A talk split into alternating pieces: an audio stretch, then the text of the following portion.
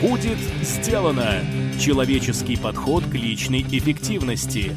Авторский подкаст от Маклахова Никиты. После того, как прослушаете выпуск, загляните на наш сайт willbedone.ru. Там мы собрали ссылки на все сайты, книги и сервисы, о которых рассказывают наши гости. А также приготовили для вас бонусные документы. Все для вашего удобства. Добрый день! В эфире подкаст от проекта «Будет сделано». Программа для тех, кто хочет делать больше за меньшее время, а также жить и работать без стресса. Я ее ведущий Никита Маклахов. Сегодня у нас в гостях Павел Кочкин, предприниматель, тренер, психолог и основатель образовательного проекта под названием «Предназначение». Мы поговорим с Павлом о том, зачем нужно помогать своим самым прямым конкурентам – Почему не стоит чересчур облегчать жизнь своим детям? К чему может привести безусловный базовый доход? А также о том, как найти свое призвание и встать на путь самурая. Павел, привет! Привет, Никит. В качестве первого вопроса давно хотел тебя спросить по поводу стены. Если бы вы сейчас видели Павла, вы бы увидели, что у него за спиной есть такая стена, она, видимо, мелована или из какого-то другого покрытия, и он ее использует для различных заметок. И как раз вопрос в том, расскажи, как ты ее вообще сделал, как пришла идея, как ты ее используешь, что там отмечаешь, какие важные мысли, что можно повторить в своих домашних условиях. Какой хороший вопрос, Никита. У меня за спиной стена, которая под мел, и на ней можно писать мелом. Вот с этой стороны стена, которая под маркер. То есть эта вся стена, она покрашена под э, белый цвет, и здесь можно писать маркером. Еще одна стена заполнена книгами, и одна стена полностью окно. Доска под мел стала использоваться в качестве держателя системы ценностей. То есть у меня за спиной сейчас списочек э, начинается со слова «зачем». И слово «зачем» ключевое в нашей работе, вот здесь вот «зачем», в предназначении. Это наличие смысла. Я достаточно долго корректировал эти записи на доске, пытаясь понять вообще, когда же я на самом деле доволен ответом на вопрос «зачем». Ну и дальше рассказано, что во мне порождает внутреннюю улыбку. То есть у меня в качестве ответа на вопрос «зачем» есть некоторая глубинная улыбка, чтобы я внутри был доволен, счастлив. И я слежу за тем, чтобы это было искренний и настоящий ответ. Дальше выясняется, что у меня там на первом месте семья. То есть если вдруг что-то происходит с членами моей семьи, я естественным образом попадаю в ситуацию, что моя улыбка переключается на внимание в эту сторону. Когда я туда внимание переключаю, мне надо там сначала решить эту задачу. После этого я могу к следующим задачам приступать. Также там дальше здоровье, персональная стоимость – это то, что я делаю для того, чтобы моя собственная персональная стоимость росла, чтобы там в мою сторону какие-то доходы, прибыли э, были направлены. Ну и творчество, то, что я позволяю себе делать после того, как у меня базовые потребности закрыты. А в качестве творчества сейчас выступает проект предназначения. Проект педагогический – это школа, которая позволяет людям раскрыть свой потенциал. А используешь ли ты эту доску как-то на ежедневной основе? Есть ли у тебя какие-то привычки, связанные с ней, например, там, почитать, вспомнить свои основные ценности – она является сигнализатором. В тот момент, когда я теряю какой-то внутренний ответ вообще, ради чего сегодня вставать, зачем, я подхожу и смотрю, думаю, а что приуныло? То есть почему вот улыбка спала? Смотрю, например, думаю, ну, хорошо, потому что не творю ничего, не создаю ничего интересного, да? И тогда я смотрю, ну, так, ладно, а что я там по плану создаю? И у меня есть какая-то картинка глобальная. Вот я сейчас создаю англоязычный бренд. Это меня сразу поднимает в работу. То есть я смотрю, что делать, и проверяю, такой чек-лист у меня, почему спала улыбка. Чаще всего она, конечно, заканчивается вот именно рабочими какими-то моментами, но иногда бывает, что что-то до этого мне сигналит, я просто убеждаюсь, что там все в порядке. Например, детей я вообще сегодня уделил время детям или нет, и вот мне здесь написано на доске. А также у меня есть чуть более детализированные практики, книга, там онлайн-тренинг, еще что-нибудь. Уже на листочках бумаги галочки ставлю из разряда «Уделил я сегодня внимание нашему курсу на Udemy». То есть это уже прям ежедневная операционная деятельность. Галочки – это таблица учета привычек?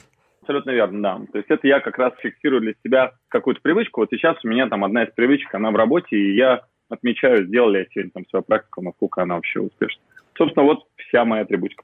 Классно, спасибо, что поделился. И как раз следующий вопрос был тоже разогревочный. Он касался одной из твоих локальных задач. Это книга. Когда мы с тобой встречались полгода назад, ты как раз находился в процессе написания, в процессе создания книги.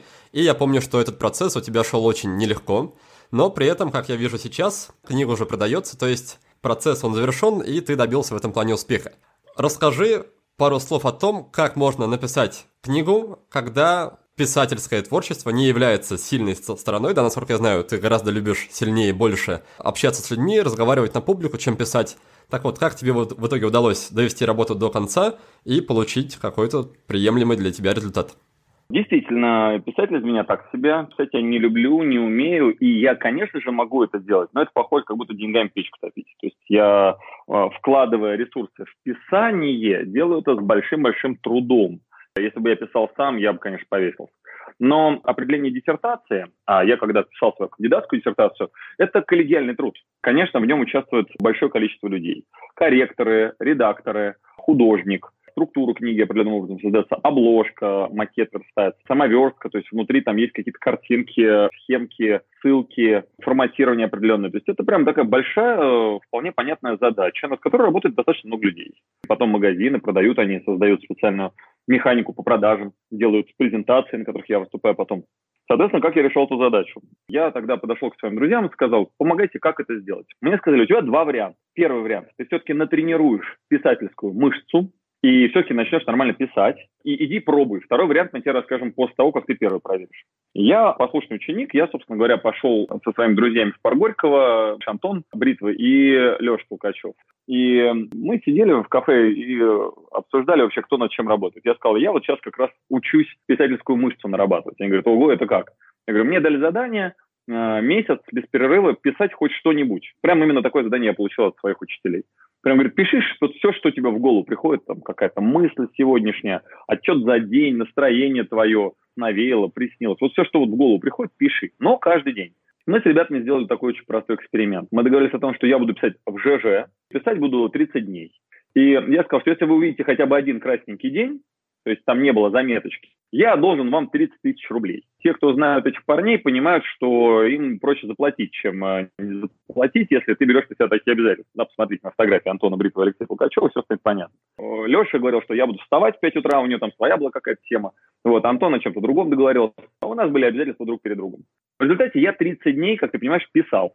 А это был, конечно, ад. Но я, как послушный ученик, отрабатывал. Вдруг научусь творческий кризис из разряда, о чем сегодня писать. Момент, когда дотягиваешь до конца дня, и в конце дня уже 23.59, и мне приходилось потом корректировать время, потому что если я писал статью, опубликовал ее в 0.05, то у меня день получался пропущенный. Вот. Я писал, как я там менял время специально, чтобы оно попадало в эту дату. В общем, это было очень ну, так непросто.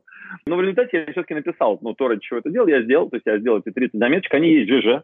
Я получил ответ на вопрос, что я не писатель точно. Значит, к концу 30 дней я сказал, твоя мать, все, никогда больше. Я точно знаю ответ на вопрос, умею ли я писать, буду ли я писать, хочу ли я писать. К слову, это тоже ведь угу. отчасти про предназначение, когда мы проверяем, да, какое-то...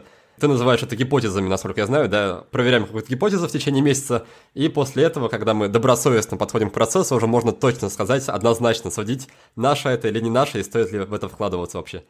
Абсолютно верно, да. То есть это была одна из гипотез. И после как ты правильно заметил, добросовестной проверки, то есть если бы я один день написал бы там какую-нибудь статейку и сказал, что-то не зашло, вот, мы бы сказали, что я очень плохо тестирую гипотезы. А вот когда я до уровня привычки стараюсь довести, прям реально без перерыва, 30 дней, абсолютно стараюсь, меня встраивается. И дальше два варианта происходит. Либо это переходит на подкорку и перестает быть сильно энергозатратным. В этом, собственно, основная суть. В этом случае гипотеза не оправдалась. То есть я очень четко понял, что она ну, не является вообще частью меня. Причем у нас вот в предназначении есть такая пирамидка, мы называем ее МВР-24. И ты абсолютно прав, когда сказал, что это часть гипотезы. Но она именно часть. То есть есть миссия, это ответ на вопрос «зачем?». То есть зачем мне нужна книга? Для меня все понятно. То есть моя внутренняя улыбка, мой внутренний творец искренне радуется, когда у тебя на полке будет книжечка, ты всегда можешь ее детям своим там дать, кому-то из друзей, кто почему-то заскучал, да, и скажешь, вот познакомься, пожалуйста, вот я точно знаю этого человека, там правда все хорошо, посмотри, почитай. То есть миссия, она очень хорошо в данном случае реализует. Видение тоже. Книжка есть на каждой полке в магазине. Видение очень четкое, фотку можно сделать. Но это тоже не все. Оказалось, что помимо наличие миссии и видения, то есть ответа на вопрос «зачем» и «как ты собираешься себя реализовать», роли, роли. И вот этот вопрос, который ты сейчас задаешь, очень точно попадает в пример, когда роль мне не свойственна, при том, что миссия и видение очень хорошо меня заряжают. И вот эта роль писателя мне явно не подходит. Собственно говоря, второе решение, которое мне предложили мои друзья, они сказали, Паша, говорит, воспользуйся тогда литературным негром. Я говорю, а что значит литературный негр? Говорит, это тот человек, с которым ты проведешь очень много времени в личных беседах, который будет э, в деталях знать твою науку, который будет не только расшифрованные тексты твоих лекций способен редактировать, но и способен от тебя твоими словами, красивым текстом излагать мысли. Дальше был вот тот самый процесс. В моем случае это было целое агентство. Тогда это была Татьяна Бадя. Я передавал ей все. Я говорил, вот эти лекции, вот эта структура. Мы сидели, рисовали оглавление. Внутри оглавления смотрели, что там внутри каждого пункта этого оглавления. Раскрывали тематики. Потом нас спрашивала, где есть наиболее качественный материал, который отражает каждую главу. Мы находили это в лекциях. Некоторые я просто наговаривал. Она иногда брала интервью у меня, у моих друзей, знакомых и так далее. Собирала все необходимые материалы. Потом это расшифровывалось, корректировалось. Потом я это вычитывал, смотрел, что происходит. Скажу честно, я не до конца читал свою книжку. То есть я там читал какие-то кусочки, но не все. И я искренне верю, что я однажды прочитаю, мне самому интересно, что там пишет. В общем, это коллегиальный труд, который был в результате э, издан, и сейчас бестселлер на Озоне. Отличная история, спасибо, что поделился. И на самом деле я не случайно задал вопрос про книгу. Мне кажется, у многих людей есть такая мечта, да, стать автором своей собственной книги, но далеко не все понимают, что есть какие-то альтернативные способы, кроме того, чтобы просто сесть и начать самому писать, что-то там вытаскивать из головы. И в этом плане я очень люблю приводить пример одной из гостей подкаста Лариса Парфентьева. Мы с ней вместе как раз прорабатывали эту тему и думали вместе писать. То есть мы прям с ней встречались э, на, ежен... на еженедельной основе, и она как раз мне ближе всего по духу, с кем писать.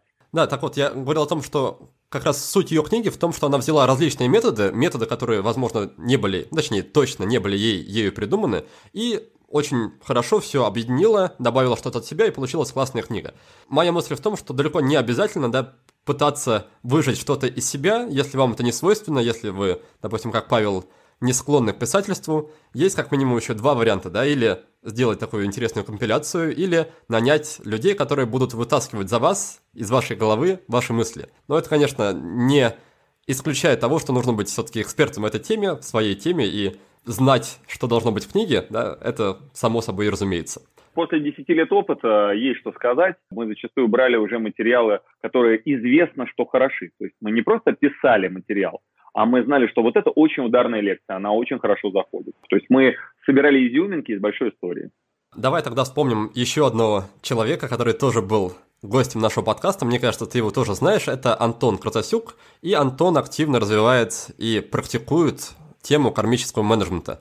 Расскажи, как ты применяешь эту методику в своей жизни, к чему она тебя привела, и сделаю такую ремарку. Павел при знакомстве с ним, да, люди обычно, и я в том числе отмечаю, что есть такой забавный у него привычка, инструмент, что это ритуал. Я думаю, сейчас Павел пояснит, да. Один из первых вопросов, который задает Павел, это «Чем я могу быть тебе полезен?» Вот мне кажется, это близко к духу кармического менеджмента, так что давай немножко поговорим про все это. Как ты к этому относишься и как ты это используешь? Ну, вообще идея кармического менеджмента, она сама по себе крайне проста. Что посеешь, что и пожнешь. Идея сводится к тому, что ты общаешься все-таки с миром, который справедлив. А, дальше есть два варианта установок в голове, что мир тебя все время обворовывает, хочет у тебя забрать все, что у тебя есть. Так действительно происходит, если отдать нечего. Что происходит в предназначении? Когда ты занят любимым делом, когда ты занят чем-то, от чего наполняешься сам, за что готов приплачивать, то нету экономии, нету такой странной вообще идеи, что если я что-то отдам, то у меня этого станет меньше. Ну, предположим, если я очень люблю готовить, то есть я пришел на вечеринку, то для меня это не проблема приготовить еду для людей, а наоборот удовольствие, да, послужить вот таким способом. Начиная с этого момента, когда есть что отдать, можно вести себя в формате удовольствия от отдавания. Что это означает? Если я вдруг встречаю каких-то интересных, умных людей, первое, что я действительно делаю, э, это интересуюсь тем, над чем они работают и что я могу сделать для них. Беспроигрышная абсолютно стратегия. А, если мне удастся сделать что-то ценное и полезное для этих людей, крайне редко мы можем предположить, что они этого не ценят, не уважают, не любят. Такие люди чаще всего тем или иным способом как-то, рассказав о тебе, поддержав тебя в какой-то момент, особенно если ты делаешь это честно, если ты делаешь это от души и щедро, происходит такой посев вот этих семян кармическом менеджменте они прям так и говорят, да, семена такие. И вот этот посев, ну, чем ты шире его сеешь, тем больше у тебя вокруг розданных ценностей, которые ты щедро и с удовольствием максимально глубоко и честно отдавал. Это, кстати, ключевой критерий. То есть если ты отдавал их заранее с корыстной целью, что тебе это обязательно вернут, то очень сложно в этот момент продолжать отдавать, потому что, конечно, возвращают ну, не с конверсии один к одному. Собственно, я именно в этой стратегии живу все время, в долгосрочную. То есть что это такое? Слава богу, у меня короткие позиции, вот самые базовые по потребностям жизненным, они закрыты. Тем самым я могу себе позволить заниматься чем-то таким, что вернется не сразу. Это не момент, когда я на рынке должен сейчас продать помидоры, и мне тут же должны за это заплатить деньги. А я могу ходить и раздавать помидоры, потому что обожаю помидоры. И любой, кто возьмет эти помидоры и способен с ними что-то делать, я очень рад этому. Поэтому я обязательно ищу возможность кого-то чем-то поддержать.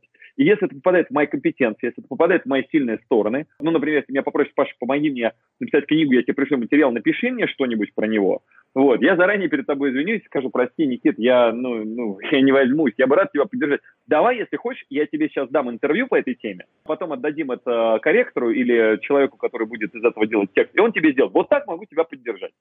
Собственно, я ищу возможность, как я могу быть тебе полезным. Многие люди заранее знают, что я могу для них сделать. Если мне удается сделать что-то полезное, то я набираю те самые очки. Собственно, вот такая простая идея. А они потом, когда у меня в какой-то момент возникает какая-то задача, то у меня везде подстелена соломка такая. То есть если мне сейчас в голову взбредет решить какую-то конкретную задачу, то у меня по периметру вокруг меня так много заложенного инвестиционного потенциала, что я могу практически любому из своих очень уважаемых друзей, знакомых и так далее позвонить и сказать, слушай, помогай. И человек также с большим удовольствием, ничего себе, сам Паша Кочкин позвонил, просит поддержки. Да это же здорово, да, он обычно все время помогал, теперь у меня есть возможность ему помочь, и мы так зеркально друг друга поддерживаем. Очень красивая стратегия в долгосроке, но она предполагает, что я верю этому миру и что я внутри щедро, у меня есть что отдать. А скажи, как ты в этом контексте, как ты в этой стратегии рассматриваешь предназначение? То есть, сейчас поясню свою мысль, является ли в этом контексте предназначение тем, где человек может просто больше всего отдать, или это как-то по-другому устраивается? То есть, как ты связываешь предназначение и тему кармического менеджмента? А это именно это и есть. Вот так, как ты правильно сказал. Предназначение – это и есть то, что ты готов отдавать. Более того, настолько, что даже готов приплачивать за это. Это предрасположенность. Ты любишь это делать. Ты это делаешь с удовольствием. Мы именно это и называем предназначением. В предназначении нет конкуренции вообще. Ее в принципе там быть не может. Это как любовь, например, к морю. То есть если я люблю море, и кто-то еще в море купается, то у меня не возникает зависти или ощущение, что «ах ты, сволочь, в моем море купаешься». Я люблю море, море только для меня. То есть все вот эти истории, они сразу отваливаются. То есть если я, например, занимаюсь раскрытием человеческого потенциала, меня интересует эта наука просто повсеместно. Любой эксперт в этой теме, который действительно что-то из себя представляет, это сразу в одной упряжке партнеры, коллеги, друзья. И мы когда там делаем интервью с Дэном Салливаном, мы прям в один голос говорим одни и те же вещи, смотрим друг на друга с улыбкой. То есть у нас не возникает вопросов из разряда, кто чем занят, нет мысли о конкуренции. Мы только, знаешь, глаза прищуриваем, говорим, ладно, а вот этот вопрос как решаешь, а этот, и помогаем друг другу. Совершенно не жалко раздавать то, что у тебя по предназначению. И именно в этот момент появляется нелимитированный ресурс, что ты можешь отдавать бесконечно, что очень быстро восполняется, и ты чувствуешь себя еще более наполненным. Все равно приходится отдыхать, все равно мне приходится поехать там на дачу, как-то восстановиться. Но по возвращении назад первая мысль, которая мне в голову приходит, а что я еще могу сделать для того, чтобы у людей горели глаза? И меня не остановить на этом пути. Именно это мы называем предназначением. И именно это в кармическом менеджменте встает за основу как качество отдавания. Как прекрасно, что удалось сегодня еще кому-то отдать то, что я люблю делать. Хорошо, а как при этом тогда избавиться, по крайней мере, на первых шагах, я думаю, это понадобится, избавиться от некого такого страха дефицита, страха недостаточности, то, что если я своему конкуренту прямому или коллеге по сфере расскажу все свои секреты, раздам все свои материалы, то он меня или обойдет, или обставит, или просто станет лучше на голову меня. Как избавиться вот от этого страха? А не надо избавляться, это хороший сигнал. То есть, если он есть, значит, ты не в предназначении. То есть, э, если вдруг ты в какой-то момент обнаруживаешь, что тебе жалко отдать свои внутренние секреты по твоей дисциплине, в которой ты мастер, значит, ты не своим делом занят. Критерий другой. То есть, если кто-то спрашивает из твоих партнеров, коллег, друзей, и ты, наоборот, хочешь ему помочь и поддержать, вот этот знак будем воспринимать как дело жизни. Дорогие слушатели, если вам нравится наш подкаст и вы получаете от него реальную пользу, то приглашаю вас присоединиться к закрытому клубу патронов. Патроны поддерживают подкаст материально и получают за это не только мою искреннюю благодарность, но и различные бонусы. Например, полезные материалы от гостей, возможность выиграть книгу или гаджет, или получить секретную посылку из Таиланда от меня лично.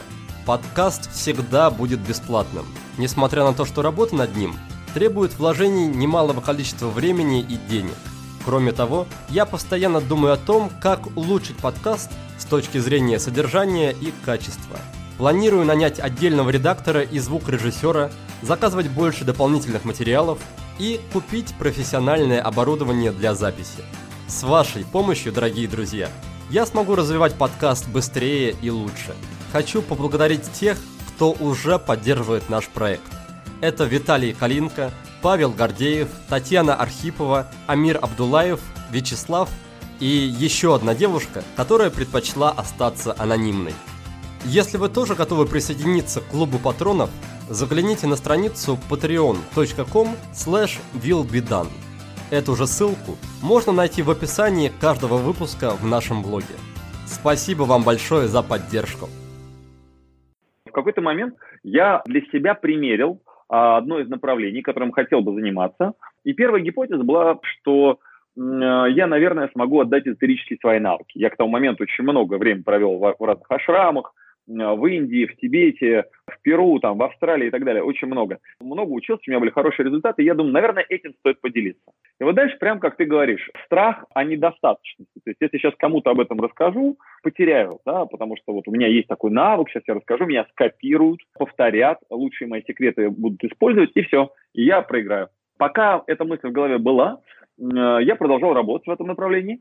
Ко мне приехали Первый канал, сели напротив э, телевизионщики, взяли интервью о том, можно ли через осознанные сны, через выход из тела, через астральное путешествие найти себе свою вторую половину. Мы там сделали подсъемки, там, как можно во сне увидеть свою вторую половину. Более того, моя бабушка таким образом встретила своего деда, это очень все весело. И я думал, что вот этим я буду делиться с людьми. И я у телевизионщиков спросил, а кто еще представлен? И мне сказали, еще есть Михаил Радуга. И я говорю, дайте мне, пожалуйста, его телефон.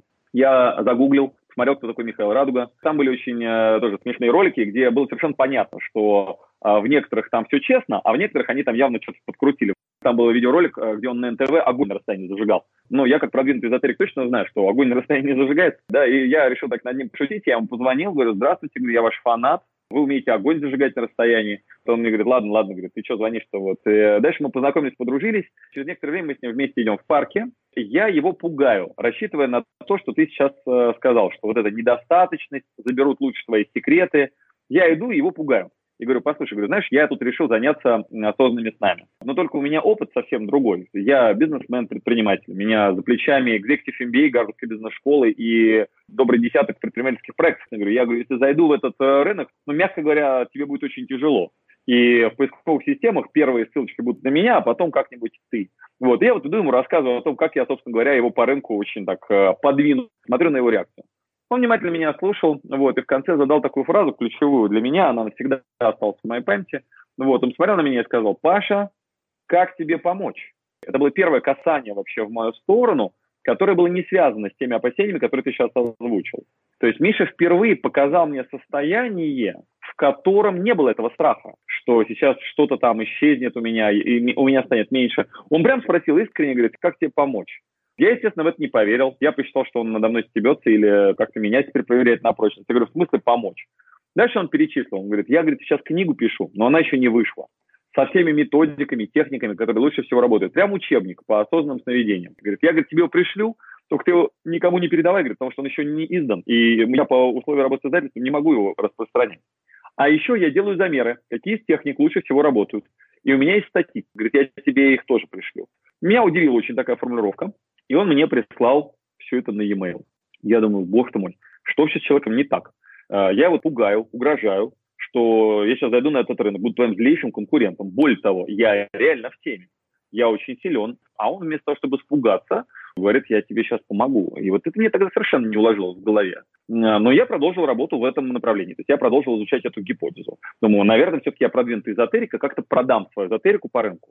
Наташа Маркович, у нее тогда был тренинговый центр «Воздух». Она мне говорит, Паша, да ты носитель такой науки, давай тренинг в Москве проведем. Я говорю, Наташ, давай. И я про себя думаю, ну все, дело пошло, сейчас тренинг сделаем, потом книжку напишем, я буду экспертом в этой области, и вообще будет очень интересно. Наташа собрала группу, и я опубликовал в социальных сетях свои сообщения о том, что наконец-таки вы же все просили, вот приходите на тренинг по осознанным поведениям. И с моей стороны еще два человека сказали, да, конечно, очень хотели, ждали, придем. Я понимаю, что у меня группа в пять человек, и что-то мне как-то от этого очень грустно. И я пишу на эту тему сообщение Мише Радуги.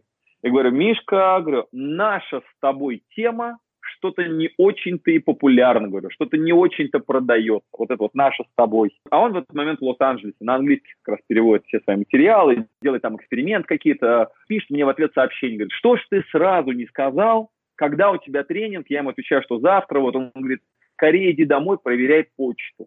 Представьте себе сейчас в вашем бизнесе какого-нибудь реально мощного, сильного, очень профессионального, злого конкурента который палец в рот не клади, откусывает по локоть сразу. Вот, представьте себе, что вам звонит ваш этот злой конкурент и говорит, слушай, что-то у меня плохие продажи моих колготок, песен там, или не знаю, чего там, что вы продаете. Вот что хочется ему сказать на это? И, значит, что сделал Миша?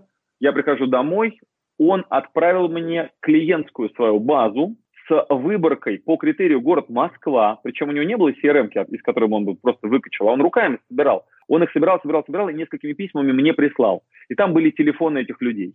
Я когда это увидел, я подумал, думаю, ну вот я вообще не пойму, что происходит в этом мире, что должно быть человеком, что он своему конкуренту, который занимается в точности тем же самым, вот прям точь-в-точь, ровно на том же самом рынке вот в Москве, делает аналогичный абсолютно продукт, он присылает свою клиентскую базу, присылает клиентов и пишет мне сообщение. Отправь им смс скажи им, что у тебя завтра тренинг, кто-нибудь да придет. И я, собственно, так и делаю. И еще пять человек приходят еще от Миши. И я потом спрашивал, говорю, а как вы решились? Говорю, вот по одной смс говорит, сразу прийти. Они говорят, ну, а мы же продвинутые эзотерики, на знаки обращаем внимание. С этого момента я задал себе большой вопрос. Что должно быть со мной, чтобы я вел себя так же? Это как вообще выглядит мое состояние, при котором у меня нет страха отдать более того, Миша, видимо, не страх испытывал, он какое-то другое ощущение испытывал, когда я говорил, что я буду заниматься тем же самым. Так вот, это очень важный критерий, который ты подметил. Если мне все еще страшно, что у меня заберут то, что я делаю, значит, надо продолжать искать. Надо задавать себе вопросы, что действительно мое, а, за что я готов приплачивать, чем я буду заниматься в отпуске, чем я готов заниматься даже тогда, когда у меня есть свободное время, что меня наполняет, восстанавливает, чем готов жизнь посвятить. На выходе должна получиться такая наука, что когда мы брали у Миши интервью, я к нему пришел и говорю, Миш, говорю, ну вот скажи, пожалуйста, а выход из тела – это твое дело жизни? Действительно? Он сказал, да, прям полностью. Глаза сразу начинают гореть, как только он начинает на эту говорить. Он говорит, если я смогу сделать больше таких людей, говорит, я свою миссию по жизни выполнил. Поэтому, говорит, ты для меня очень интересный человек, который помогает мне в этом. Я его помощник. Я говорю, Миш, говорю, у меня к тебе вопрос. Вот мы тебе сейчас даем, сколько денег надо? 100 миллионов долларов. И ты прекращаешь заниматься осознанными снами. У тебя два варианта. Либо ты продолжаешь заниматься фазой, мы у тебя отбираем все, что у тебя есть, и ты идешь бомжевать, короче, с своим рюкзаком под мост. Или у тебя вот 100 миллионов долларов. Что выбираешь? Он прям смотрит на меня с улыбкой говорит, давай рюкзак, пойду, короче, под мост. Когда Мишка вот, ну, ни секунды не колеблясь, э, совершенно спокойно сказал, говорит, ну, деньги деньгами, говорит, но я, говорит, занят совсем другим. Я занят вот тем, чтобы люди осознавали себя во сне. В этом случае, как с ним конкурировать? Когда он мне только помогает в моем направлении. Теперь, когда мне звонит, например, какой-нибудь телеканал и спрашивает, знаете ли вы еще эксперта по осознанным снам, я всегда рекомендую его. Я тебе сейчас в подкасте про него рассказываю. Нас с тобой услышат десятки тысяч человек. Они будут знать теперь про Мишу Радугу. Вот это его поведение, оно, обрати внимание, ожидал ли он, что я буду рассказывать сейчас эту историю в твоем подкасте, и ее прослушают еще там десятки тысяч человек? Делал ли он ради этого? Когда человек находит свое предназначение, когда он находит свою миссию, свою какую-то, знаешь, прям святую задачу, над которой он готов круглосуточно работать, естественным путем получается распространение той дисциплины, которой он посвящает жизнь. Вот как сейчас. Как с ним конкурировать? Ему теперь можно только помогать. То же самое со мной происходит в предназначении. А, огромное количество людей, например, делают копии нашего сайта, лендингов наших. У нас есть прям специальная страничка, где мы публикуем, как нас скопировали. Вот, даем на них ссылку и говорим, вон еще есть люди, которые тоже предназначением занимаются. Никаких проблем с этим нет. Все же прекрасно видят, кто на своем месте, а кто занят этим, потому что поверхностно, там, не знаю, или деньги зарабатывает. Предназначение очень сильная штука. Она позволяет тебе быть вне конкуренции, отдавать бесконечно и делать так, что про тебя расходится информация, которая очень косвенно позже с разных сторон она догоняет и возвращается назад. Так вот кармический менеджмент получается в сочетании с предназначением. Прекрасная история, но скажи, где тут пролегает граница? Ты ведь э, не все материалы, не все тренинги раздаешь бесплатно, правильно? Ты также на этом зарабатываешь деньги. Как тогда определять, что делать из любви к людям бесплатно, а за что именно брать деньги?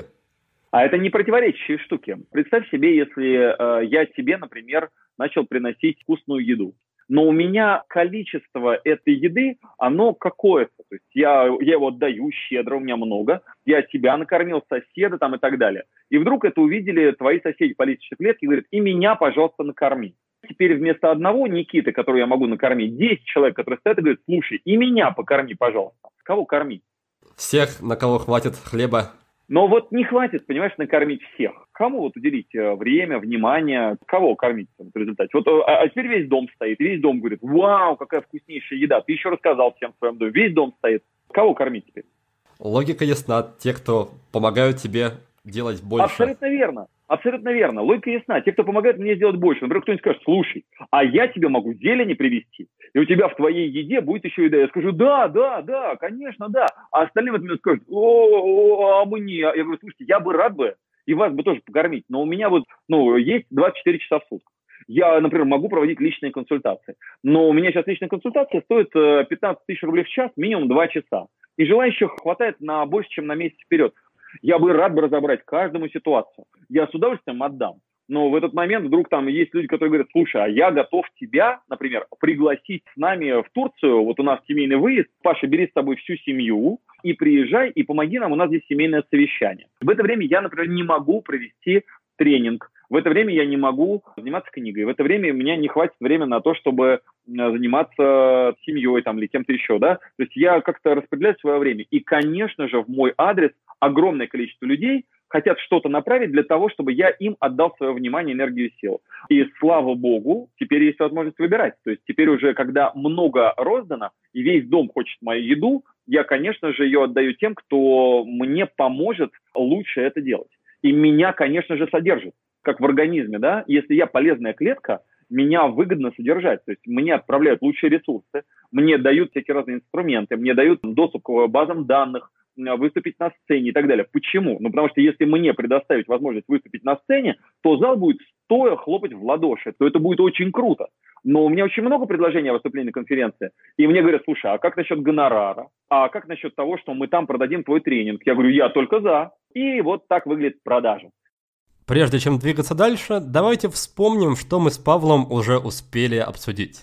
Мы говорили о предназначении, и эта тема очень сильно переплетается с концепцией кармического менеджмента. В основе концепции лежит мысль о том, что каждый получает от мира ровно столько, сколько отдает. Так вот, если человек находит свое предназначение, то он готов отдавать бесконечно и бескорыстно. На этом пути, в принципе, не может быть ни конкуренции, ни зависти, ни жадности. Страха все отдать и остаться ни с чем тоже нет. А вместо этого есть удовольствие от отдавания. Если вы занимаетесь своим делом и щедро делитесь с людьми ценностью, то они не останутся в долгу, а конкуренты превратятся в партнеров и помощников. Чтобы найти свое предназначение, нужно спросить себя, что меня наполняет, чему я готов посвятить всю свою жизнь. Чтобы напоминать себе о своей миссии и следить за тем, совпадают ли с ней ежедневные дела, Павел использует специальную доску ценностей – на ней он записывает актуальные проекты и занятия, которые вызывают внутреннюю улыбку, а также ведет учет привычек. Отлично, с этим разобрались, и теперь хочется с тобой обсудить такой социально-философский вопрос. Ты чуть раньше сказал, что у тебя закрыты все такие базовые потребности, тебе не нужно думать ни о еде, ни о крыше над головой. Именно с этим связан вопрос. Скажи, как ты смотришь на идею безусловного базового дохода? Я помню, что, в, по-моему, в Швейцарии, да, обсуждали этот, эту концепцию, что выдать всем людям, независимо от того, работают они или не работают, просто за то, что они граждане страны, выдать им, например, там по 2000 евро, и чтобы они занимались чем хотят. Как ты со своей позиции тренера по поиску предназначения смотришь на это? Поможет ли это людям приблизиться к своему предназначению, начать думать о том, что же им действительно хочется делать, чем они хотят заниматься? Или наоборот, это их куда-то повергнет в пучину, не знаю, разврата, занятия совершенно не тем, и там, наоборот, из избегания какого-то самого себя. Очень интересный ты предлагаешь вопрос, очень интересный эксперимент. Если его оставить в чистом виде, это полностью уничтожит общество. Это было проверено. Есть э, есть попытка создать рай, где закрыты базовые потребности. Этот эксперимент поставил один из ученых, очень интересный, на мышах. Да, мышиный рай создал. И вот этот мышиный рай предполагал, что есть э, жилье, у мышей он такой создал куб, куда выдавал им всю необходимую еду, гнезда, где они могли плодиться. То есть он создал им прям такой рай, воды достаточно, температура идеальная, все просто вот очень красиво. Значит, что происходило? Сначала он туда запускал эти несколько пар мышей, они начинали плодиться в геометрической прогрессии. То есть действительно, на первом этапе мы получаем счастливое такое очень общество, которое прям, ну, плодится, размножается, все есть, все хорошо. Значит, что происходило дальше? Вторая стадия, после того, как они геометрически вот так развивались, порождала очень интересные отклонения в социуме. Значит, появлялись красавчики, которые заползали в сторону, вылизывали хвосты, занимались только собой и не сношались с окружающими. Появлялись изгои, которых всех кусали, их всех все время били почему-то. Появлялись однополые связи, гомосексуальные, и они тоже не плодились. И планка, то есть вот этот вот угол развития социума по количеству особей медленно превращался из геометрической прогрессии в горизонтальную планку, так называемую, то есть переставали плодиться. Через некоторое время общество очень быстро вымирало. То есть в какой-то момент, когда э, вид сталкивается с ситуацией, что нет задачи для решения у вида, такой вид в природе не нужен, и он очень быстро вымирает. Как ты думаешь, почему ученый назвал этот эксперимент «Вселенная 25»? Как думаешь, почему 25? Хороший вопрос. Может, это как-то связано с возрастом, что после 25 лет какие-то изменения у людей происходят? Хорошая гипотеза. Э, не попал, потому что он 25 раз пытался сделать этот швейцарский эксперимент, и, к сожалению, после 25 попыток он обнаружил, что что бы он ни делал в этом клубе, как бы он ни пытался закрыть базовые потребности, все равно они перестают быть счастливыми и просто вымирают как вид. Делаем очень интересный вывод, что челлендж, вот эта вот задача, с которой человек работает, заложена в генах. То есть вид только тогда жизнеспособен, если ему есть ради чего сражаться. То есть если у человека нет еды, он будет сражаться за еду. Если у него нет эмоций правильных, да, и у него такой дискомфорт, он будет сражаться за эмоции. Это первые базовые потребности хлеба и зрелищ. Миссию раскладываем на семь позиций, вообще ради чего люди живут. То есть когда они ищут ответ на вопрос «а зачем?», «ради чего?», там есть всего семь вариантов вообще ради чего. Первый, естественно, это базовые потребности, самые фундаментальные, это просто чтобы выжить и продолжить рост. Потом ради эмоций, и если у тебя есть эмоции, у тебя вкусная еда, у тебя есть хлеб и зрелище, то люди работают над статусом, над признанием, чтобы в обществе себя как-то заявить. Так вот, оказалось, что очень узкое место наступает, когда базовые потребности закрыты.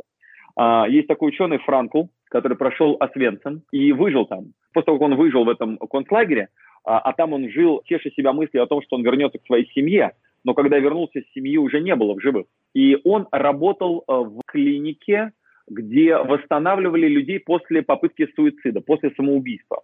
Так вот, попытка самоубийства – это те самые мыши, которые уничтожают себя на вот этой планке в эксперименте Вселенная 25, то есть вид просто вымирает, не плодится за ненадобностью, потому что нет задачи перед видом. Франкл рассказывает очень интересный пример. Он говорит, иногда приходила какая-нибудь тетя забрать своего племянника из этой больницы и говорила, вы знаете, я готова его забрать, расскажите, пожалуйста, выздоровел он или нет. Он говорит, представляете, какая ответственность падала на мои плечи. В этот момент я должен принять решение, отпускать его домой или нет. Как вы думаете, какие два варианта развития событий после того, как я от его домой. Вот, Никит, как ты считаешь, какие два варианта развития событий? Будет пытаться еще покончить с собой или не будет?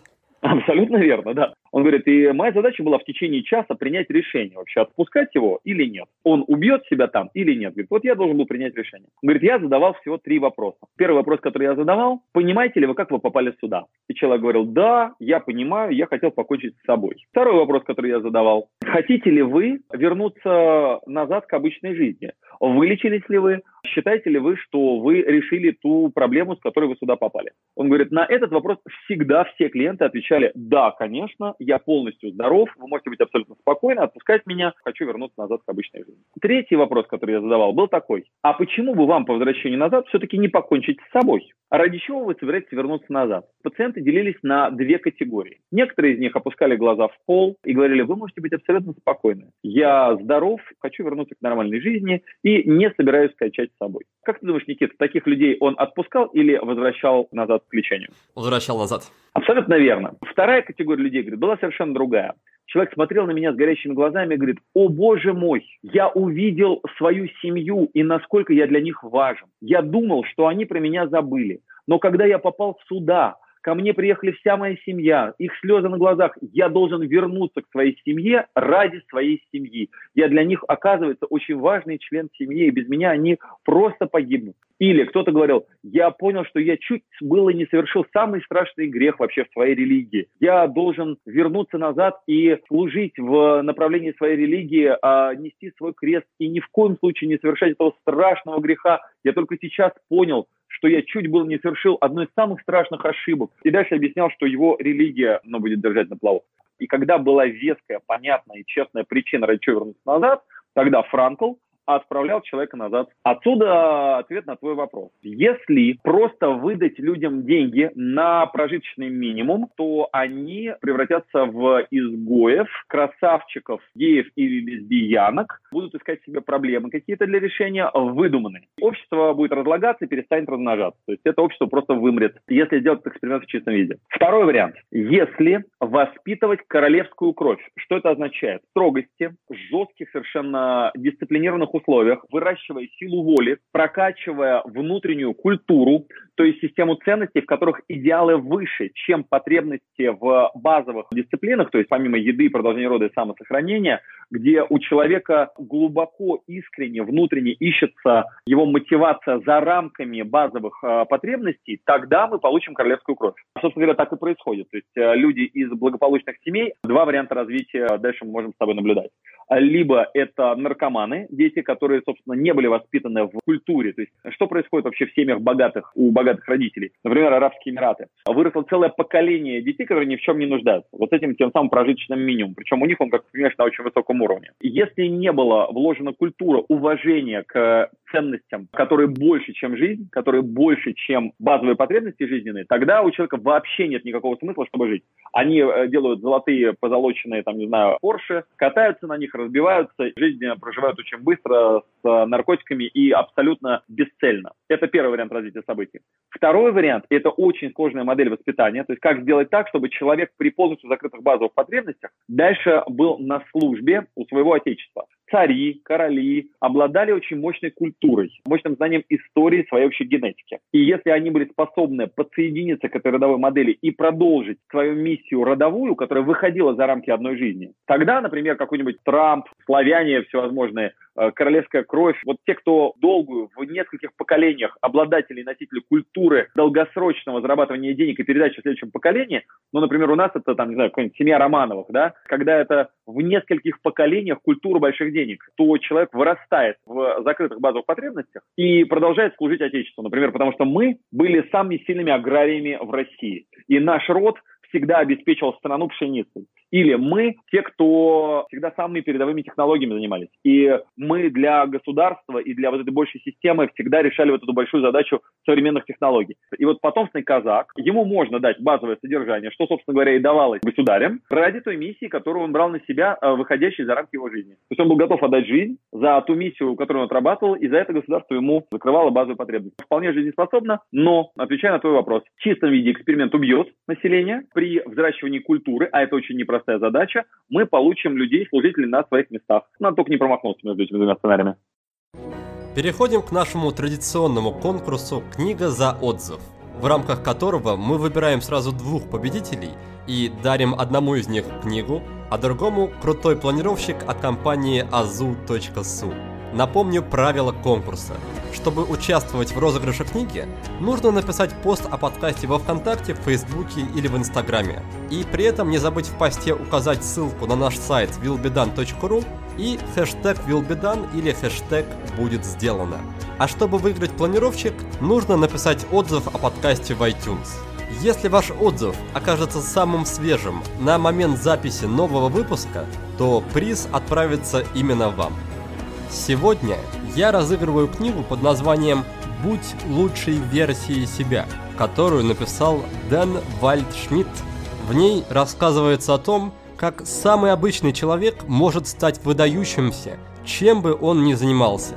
Автор книги проанализировал более тысячи историй разных людей и выявил общие черты. Он считает, что любой из нас может открыть в своей жизни невероятные возможности – Книгу предоставили наши друзья из издательства «Миф», за что им отдельное спасибо. И этот подарок отправляется к Марии Самариной, которая опубликовала пост о подкасте на своей странице в Инстаграме. Мария, большое спасибо за поддержку. Поздравляю тебя с победой в конкурсе. Теперь выясним, кто же выиграл приз от московской компании azu.su. Не забудьте заглянуть к ним на сайт и оценить, насколько стильными могут быть блокноты, календари и скетчбуки. Планировщик от Азу сегодня выиграла наша слушательница, которая оставила отзыв в iTunes под ником «Благодарная Вера». Вера, спасибо тебе большое за поддержку. Пожалуйста, не забудь связаться со мной в соцсетях и сообщить свой почтовый адрес. А вас, дорогие друзья, я также призываю делиться своими впечатлениями о подкасте. Как видите, выиграть в наших розыгрышах очень и очень просто. Ты упомянул еще такие семьи, да, династические, у которых из поколения в поколение передавалась карьера, какое-то дело семейное. И как раз mm-hmm. следующий вопрос касается этого. Скажи, с точки зрения предназначения, насколько правильно ребенка с детства воспитывать в смысле о том, что он будет продолжать какое-то дело? Потому что не так давно слышал такую мысль, что психологи не рекомендуют вообще делать такие династии в том плане, что это лишает ребенка самостоятельного принятия решений, во-первых, а во-вторых, мир динамичен, он все время меняется, и не факт то, что сегодня мы вкладываем в голову ребенку, это будет актуально завтра, и что в связи с этим гораздо проще и правильнее человеку самому принимать решения, не ориентируясь на опыт предыдущих поколений, и более того, они советуют, что даже если ты вырос и понимаешь, что это может быть интересно, все равно лучше выбрать что-то другое и в чем-то другом себя развить. Как ты на это смотришь? Я для этого специально ездил учиться в Гарвард на курс Families in Business From Generation to Generation. К сожалению, однозначного ответа нет. Есть кейсы, истории, как удавалось семьям передать наследие, да, так чтобы э, дети продолжали наследовать бизнес. Но в классике я поддерживаю сейчас тех психологов, о которых ты говоришь. Попытка ребенку передать родовой бизнес с большой вероятностью обречена. И это делают огромное количество сейчас современных бизнесменов в России, например. Культура передачи бизнеса по наследству была уничтожена в 2017 году. То есть у нас вообще понятие собственности частной, оно в 2017 году перестало существовать. То есть там было все, знаешь, это раскулачено. Очень долго не было вообще чего наследовать. Было очень страшно быть богатым человеком и передавать что-то детям. И буквально недавно появилось понятие новые русские, потом вот, ну, олигархи. И у них теперь появились дети. И это, ты абсолютно прав, жуткая проблема. Потому что, первое, нет культуры, о которой мы с тобой говорили в предыдущей части беседы, да, при которой человек изначально взращивается в стратегии служения родовому какому-то династическому направлению, который был выбран когда-то. В Гарварде мы проходили такие очень интересные примеры. Ты заложил в бочку вино и собрал сегодня виноград и из него сделал вино. Твои внуки будут продавать потом виски, например, да, или вот вино какое-то очень взрослое и оно станет очень дорогим. А ты сегодня наживаешься от того, как твои деды и прадеды заложили в бочках ну, напиток, идешь в погреба и продаешь ими созданное вино. А мы, например, разбирали одну из семей, которая 9 поколений занимается виски. И вот эта девятипоколенческая как бы история, мы рассматривали пример, как там ведут себя родители. Так вот, конкретно в этой истории каждый следующий член семьи, который принимал на себя эту задачу, обязан был до упора отказывать своим детям, всем, не давать возможности работать в бизнесе до тех пор, пока тот не покажет очень яркую потребность и не начнет требовать возможности продолжить династийную э, линию. Это один конкретный пример. У нас был человек из этой семьи, когда за столом мы ему задавали вопросы, а вы вообще не боялись, что на вас вообще прекратится эта история, и ваш сын не потребует? Он говорит, я очень боялся. Я очень боялся, что именно на мне прекратится вообще наша эта девятипоколенческая династия. В очень нераннем возрасте, то есть там около 30 лет, он все-таки пришел и сказал, что папа, пусти меня в бизнес, я хочу заниматься и продолжать нашу родовую историю. И я сделал так, фу, слава богу, не на мне закончится эта история. Другой кейс, например, когда родилось много детей, и кто-то предрасположен к управлению, кто-то нет. Например, в мексиканских семьях большое количество детей, по 7 человек.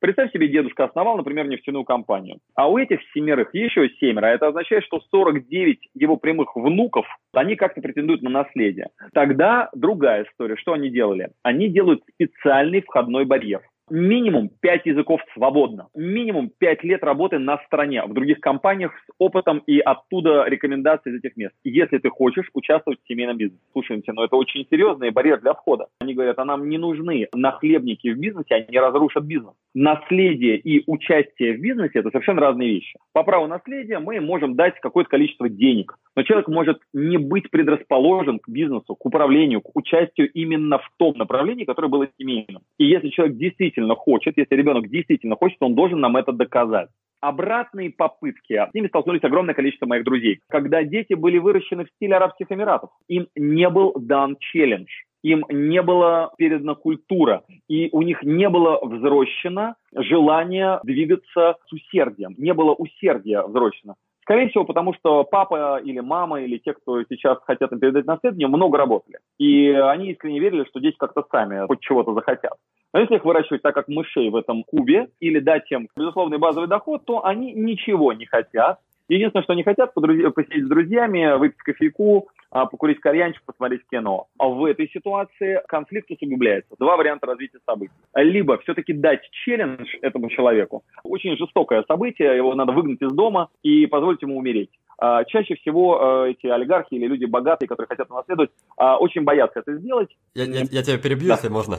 На эту тему вспомнил хорошую комедию, называется «Миллионы Брюстера», как раз на тему передачи наследства и воспитания, культуры. Там молодой человек получает от какого-то далекого дядюшки огромное состояние, но при одном условии, что он сможет часть этого состояния, 30 миллионов, потратить за неделю с какими-то ограничениями. К концу этого срока он справляется с задачей, это такой спойлер небольшой, но при этом настолько ему осточертели эти деньги, что он уже начинает думать какими-то другими категориями, и это вот как раз был своеобразный порог входа в это общество богатых людей. Абсолютно верно. И возможность вообще чего-то хотеть, ее родители вкладывают в детей. Гораздо лучше эта возможность э, рождается у тех детей, у кого был челлендж, которые из бедной семьи, из маленького города, они привыкли добиваться, у них есть задача двигаться вперед. Богатые родители часто допускают ошибку, э, не уделяя время и внимание взращиванию культуре воспитания детей. Знаешь, заставить человека что-то хотеть очень сложно. Надо дать ему возможность набить свои шишки. И тут мы приходим к тому ответу психологов, с которого ты начал. Не мешайте детям двигаться в том направлении, чего они хотят. Вот эта фраза «да они не хотят ничего» — это и есть тот самый базовый минимум, который им дали родители, уничтожив настоящие желания. Были невнимательны, не давали возможности набить себе шишки, не давали челлендж, не давали спорт, не было возможности уделить внимание настолько, чтобы человек к чему-то приложил усилия платили за все игрушки, и это превратилось в такой дауншифтинг. То есть у этих детей маршрут – это дауншифтинг, приобретение собственного челленджа, приобретение собственных проблем, либо смерть, либо решение этих э, проблем, которые он сам себе заслужит. Есть два варианта. Либо родится личность, либо она умрет.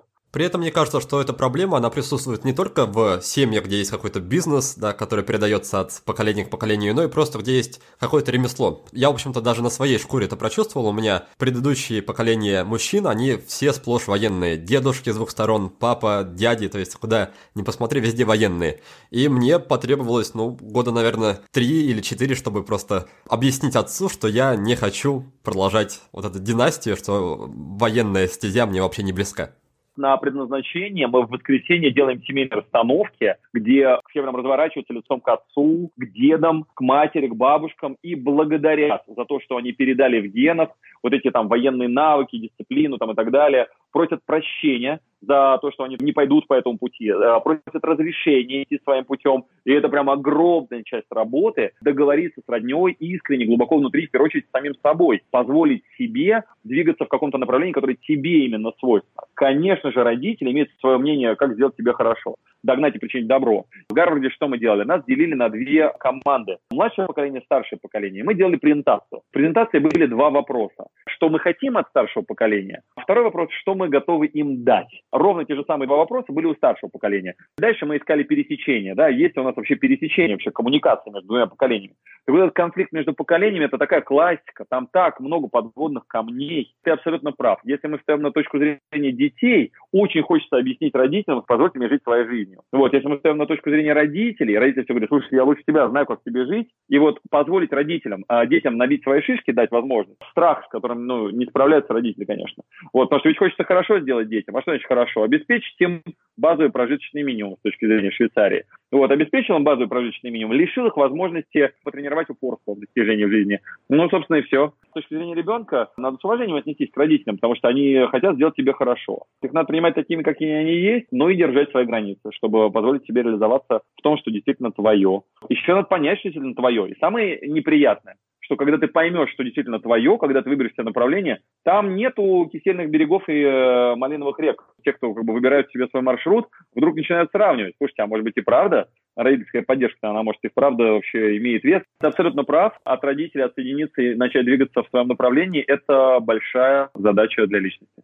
Как раз по поводу трудностей на пути предназначения хотел задать один уже из последних крайних вопросов. Скажи, может ли, на твой взгляд, быть такое, что человек нашел свое настоящее предназначение, но при этом у него на протяжении долгого, очень долгого времени ничего особо не получается? У меня есть такой очень яркий пример. Есть человек, который, я уверен, все знают, это Ван Гог. И есть также прекрасная книга, Ирвинг Стоун написал ее «Жажда жизни». Она как раз написана, роман по биографии Ван Гога, я всем советую прочитать. Суть в том, что на протяжении всей жизни Ван Гог был, мягко говоря, нищим человеком, его картины не продавались, у него все время были какие-то проблемы, но мне кажется, мало кто станет утверждать, что быть художником это не является его предназначением, то есть он явно был художником, и время это доказало.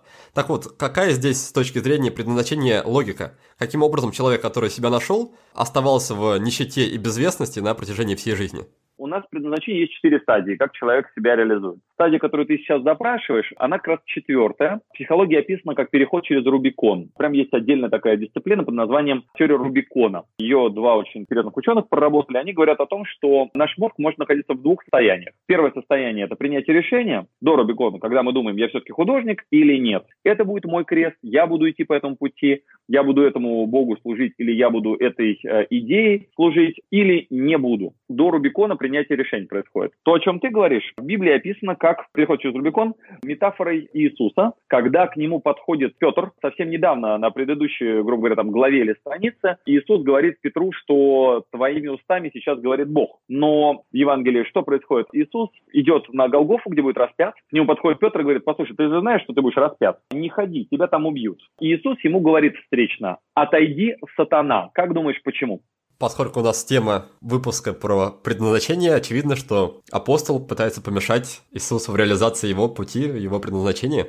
Молодец, это не то чтобы очевидная вещь. Вообще Библия это, конечно, кладезь или Коран. Там есть однозначно ответы на наши с тобой вопросы. Так вот, ему апостол сейчас в лице сатаны пытается помешать реализовать свое предназначение. Значит, ответ на твой вопрос такой. Если ты действительно, я подчеркиваю, действительно нашел свое предназначение и решение принято, то для тебя честь умереть на этом пути. Знаешь вообще, что такое Рубикон? Да, это река, которую Цезарь перешел. Переход через реку означал, что он, по сути, идет войной на свой же город. Абсолютно верно. Очень приятно общаться с умными людьми. И когда Цезарь стоит перед этой рекой, он принимает решение. У него два варианта. Либо он переходит с войском, и это тогда мятеж, либо он переходит без войска, не нарушает закон Римской империи. Но против него заговор, его там убьют, в результате заговора стал слишком популярным военачальником. Собственно, пока он стоит до Рубикона, можно как-то подумать. И всего три точки существуют, да, вот в э, этой истории с Рубиконом. Первое, пока он стоит, и мы вроде бы склонны называть это стадией непринятое решение. На самом деле решение принято. Решение выглядит так. Стою у Рубикона без принятого решения, что будет после Рубикона. Это очень дорого. То есть содержать армию, которая не воюет, которая не идет сейчас никуда, у которой нет цели, она развалится очень быстро. То есть то же самое происходит с людьми, которые работают на нелюбимой работе. Они говорят, я не знаю, чем мне заняться, да? Я не нашел себе дело по душе. Пока занимаюсь вот этой вот херней, пока я не принял решение, пока я не занят работой. Я пока не определился. Да все ты определился. Ты определился с квартирой, надо просто смотреть, где ты живешь. Ты определился с партнершей или с партнером, с которым ты живешь. Просто посмотрим вообще по факту, да, с кем сейчас живешь, и все. И огромное количество людей просто не признаются, что он выбирает сейчас жить и работать на этой работе, в этой квартире, в этом городе, с этим человеком и так далее. Так вот, что значит теория Рубикона? На стадии, пока мы находимся в выборе, ты можешь хорошо подумать. Давай найдем тебе дело жизни. Давай посмотрим, посмотрим вообще, к чему ты предрасположен. Давай примем решение вообще, вообще, где ты будешь получать свои тумаки. Где ты будешь, в конце концов, распят что твой крест, куда ты идешь и как выглядит вообще твой путь, на котором ты умрешь. И дальше у нас это называется режим самурая. После того, как ты принял решение идти в какой-то конкретный бой, мысли на тему того, что там опасно, там проблемы, там у тебя что-нибудь не купят, там у тебя не будет результатов, после этого тебя это волновать вообще не должно. Это как боец, который выходит на ринг и думает, блин, опасно, мне тут сейчас могут набить морду. Это неэффективный боец, это не предназначение, это не качественная отработка своего призвания. Когда учитель по каллиграфии рисует свои иероглифы, он не слышит своих учеников. Это тотальность процессе. Ничего другого не существует, кроме танца для танцора. Танец от танцора неотделим. И вот в этот момент, когда ты полностью отдаешься своему делу, как Ван Гог, нам то, что будет результат какой-то или не будет, уже не важно.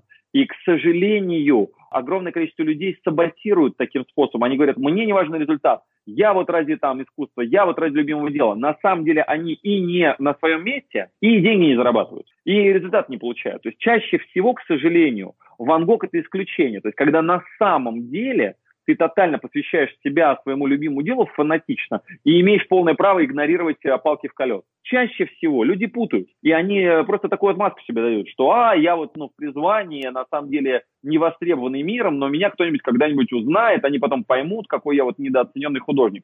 Да в 99,9% никто никогда не оценит, потому что ты на самом деле был не великим художником, ты не был Иисус, а ты просто сливался и не хотел работать на результат.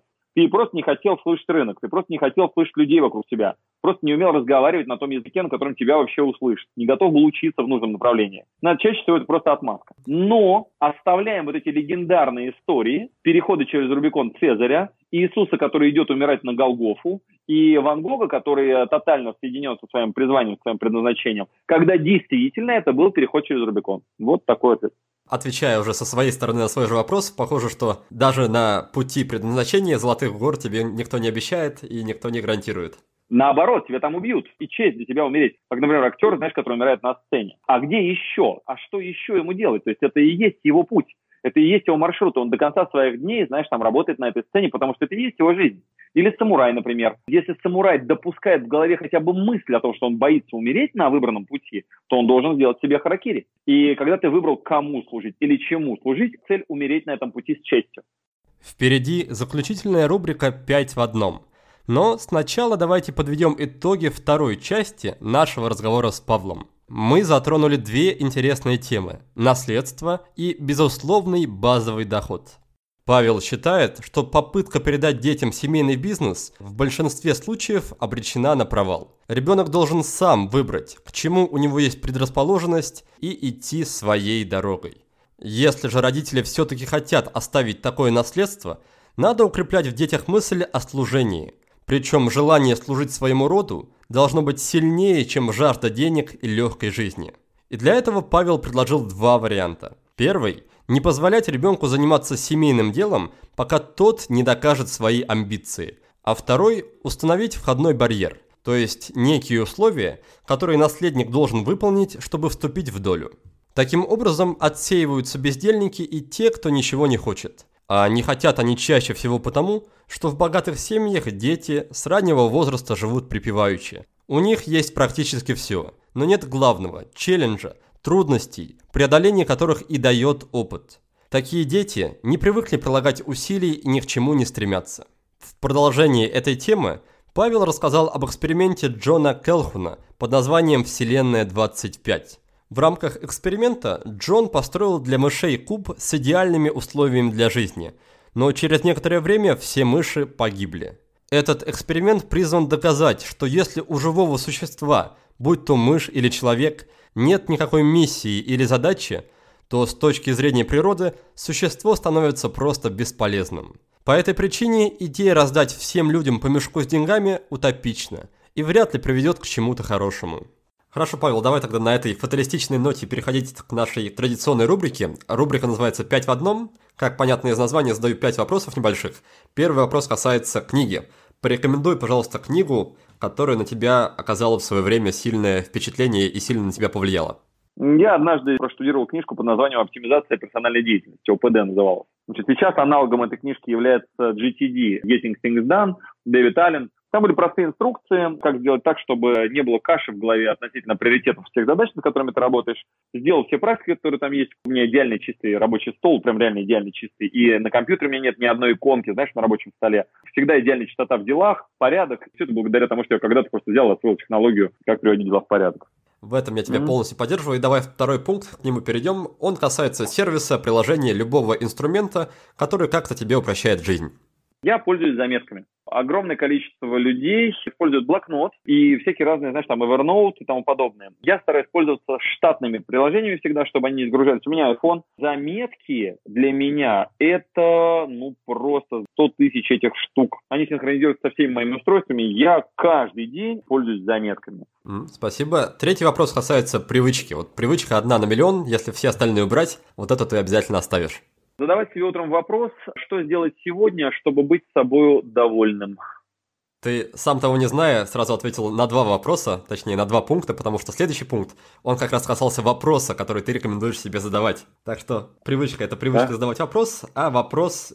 Что сегодня надо сделать, как выглядит сегодняшний день, чтобы я, когда буду засыпать, я был абсолютно счастливый, довольный и так далее. У меня всего 24 часа, ну вот, или 12 часов, или 10 часов, если вот я там проснулся поздно. Я прям себе отвечаю на этот вопрос. Вот самое ценное, самое лучшее, что я могу сегодня сделать, да, то не влезут все задачи. Но если вот это, вот это и вот это сделать, и вот тут главное не переборщить, то есть какую-то осязаемую перед собой поставить задачу на день, там, или несколько, те, которые прям действительно, ну, надо брать и сделать, лучше меньше и кайф, что ты их сделал, чем больше, вот представляешь, что у меня есть возможность сделать там 5 задач. Я поставил 7, я сделал 5, у меня депрессия в конце дня. Лучше я поставлю 4, будет лучше состояние. Лучше чуть-чуть меньше и все время в эйфории, в таком счастье. Вот я молодец, вот я здесь хорошо сделал. Вот, чтобы в конце улыбнуться и лечь спать э, с ощущением, ну да, можно было сделать чуть больше, но зато я сделал самое важное, что я хотел сделать сегодня. Тут я с тобой полностью согласен, также объясняю этот момент в своих курсах, и заметил, что у, лю- у людей есть такая ментальная ловушка. Они считают, что если поставить больше задач планировщик, они выполнят больше. Но по факту мы все равно в течение дня выполняем какую-то норму, а дальше наша сила уже на исходе, и как раз вот эти две лишние задачи, которые нас вводят в состояние депрессии, они каждый раз остаются. Поэтому лучше ставить чуть меньше, но гарантированно все выполнять. Не чуть-чуть. Значит, я посмотрел описание вообще, что такое сердечный ритм. Сердечный ритм – это в обязательном порядке напряжения, а потом расслабление. Должно быть не набор задач на день, а должно быть запланировано расслабление зачастую соотношение может быть очень весомым. Например, половина времени ты работаешь, половину времени расслабляешься. По факту оказывается, что ты вот этого напряжения делаешь вообще треть в течение дня. Все остальное время расслабления. Только мы расслабляться еще не умеем. Едем в транспорте, депрессуем, потом сидим на YouTube, депрессуем от того, что ничего не делаем, ругаем себя за то, что не сделаны задачи, вместо того, чтобы кайфовать. Когда у тебя заранее запланирован отдых, то и эффективность резко повышается. Поэтому в течение дня надо выполнить не норму некую, которую ты делаешь, а выполнить норму по напряжению и норму по отдыху, норму по наслаждению. Тогда получается полноценный сердечный ритм. Спасибо за уточнение. И последний, пятый пункт, он касается фильма. Какой фильм ты бы мог нам смело порекомендовать? Мне очень нравится Limitless. Мне очень нравится время, time, как называется, когда у людей на руке время, и вместо денег временем расплачиваются. Очень мощное философское кино. Совсем недавно я посмотрел The Founder, основатель Макдональдса. Человек, кроме усердия и своей целеустремленности, не обладал ничем. И он упирался, начиная с продажи соковыжималок, продавал бумажные стаканчики. И на выходе у него империя, да, вот эта гигантская, стартовал в 56 лет. Помимо фильма есть еще книга, автобиография Рэя Крока, по-моему, так называется «Макдональдс», тоже очень достойное прочтение, mm-hmm. так что я и тебе, и слушателям искренне рекомендую. Давай тогда подведем итоги. У нас получилась книга, это GTD Дэвид Аллен, сервис, штатное приложение заметок да. на телефоне или на макбуке. Привычка – это привычка mm-hmm. задавать утром себе вопрос. Вопрос звучит как «Что сделать сегодня, чтобы вечером быть довольным прожитым днем?» Фильмы, сразу три фильма – это Limitless, по-русски называется «Область тьмы», дальше фильм «Время» и дальше фильм «The Founder» про создателя Макдональдса Рэя Крока. Павел, спасибо тебе большое за интересный разговор. У меня осталось еще куча необсужденных вопросов, но время, к сожалению, подошло к концу. И в конце я выделяю нашим гостям буквально полминутки на то, чтобы себя немножко рекламировать, рассказать, где тебя могут люди найти, посмотреть, послушать, куда они могут прийти, чтобы у тебя поучиться. Поэтому, пожалуйста, расскажи про это напоследок. Ну, э, мы с тобой уже упомянули книгу. Э, если вдруг там кто-то захочет, у него есть возможность зайти в любой книжный магазин, сказать «Здравствуйте, Павел Кочкин, предназначение», если в наличии. И сейчас это есть во всех книжных магазинах, там можно э, поучиться простым способом подчерпнуть больше информации о нашей науке. Э, у нас есть онлайновые тренинги, предназначение. Для этого достаточно в Яндексе написать предназначение Кочкин и найти либо сайт predestination.ru. Там есть расписание, онлайновые мероприятия, которые стартуют каждый месяц. Там есть живые мероприятия. Четыре раза в год мы выезжаем в разные красивые места силы. То есть можно с нами куда-то поехать и там тоже совместить приятное с полезным. В общем, достаточный объем. Можно бесплатно, можно за деньги, можно с моим личным участием, в конце концов, у меня есть личные консультации, их там же на сайте можно заказать. Буду очень рад, если кому-то могу быть полезен. Отлично, тогда желаю тебе успехов, а всем, кто был сегодня с нами, благодарю за уделенное время и до новых встреч. Спасибо большое тебе, Никита, за прекрасное интервью. А в следующем выпуске к нам в гости придет Радислав Гандапас, специалист по лидерству и самый титулованный бизнес-тренер в России. Мы поговорим с Радиславом о том, как выйти на новый уровень в жизни, призвав себя в армию.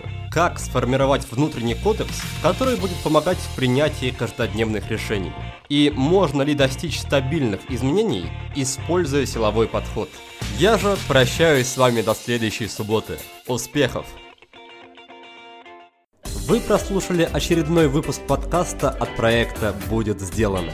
Чтобы вы могли извлечь из него еще больше пользы, я оформил для вас специальные бонусные документы. В них в очень удобном и красивом виде собраны все самые главные идеи и рекомендации от наших гостей по каждому выпуску. Напишите пару приятных слов на странице подкаста в iTunes – или опубликуйте ссылку на подкаст на своей странице в любой из социальных сетей, а после этого напишите мне в личные сообщения или на почту, и я буду рад отправить вам эти бонусные документы. Также не стесняйтесь присылать мне обратную связь, вопросы, идеи и комментарии. А я, в свою очередь, приложу все усилия к тому, чтобы каждый выпуск был интереснее и насыщеннее предыдущего – Оставайтесь с нами, и все самое важное в жизни будет сделано.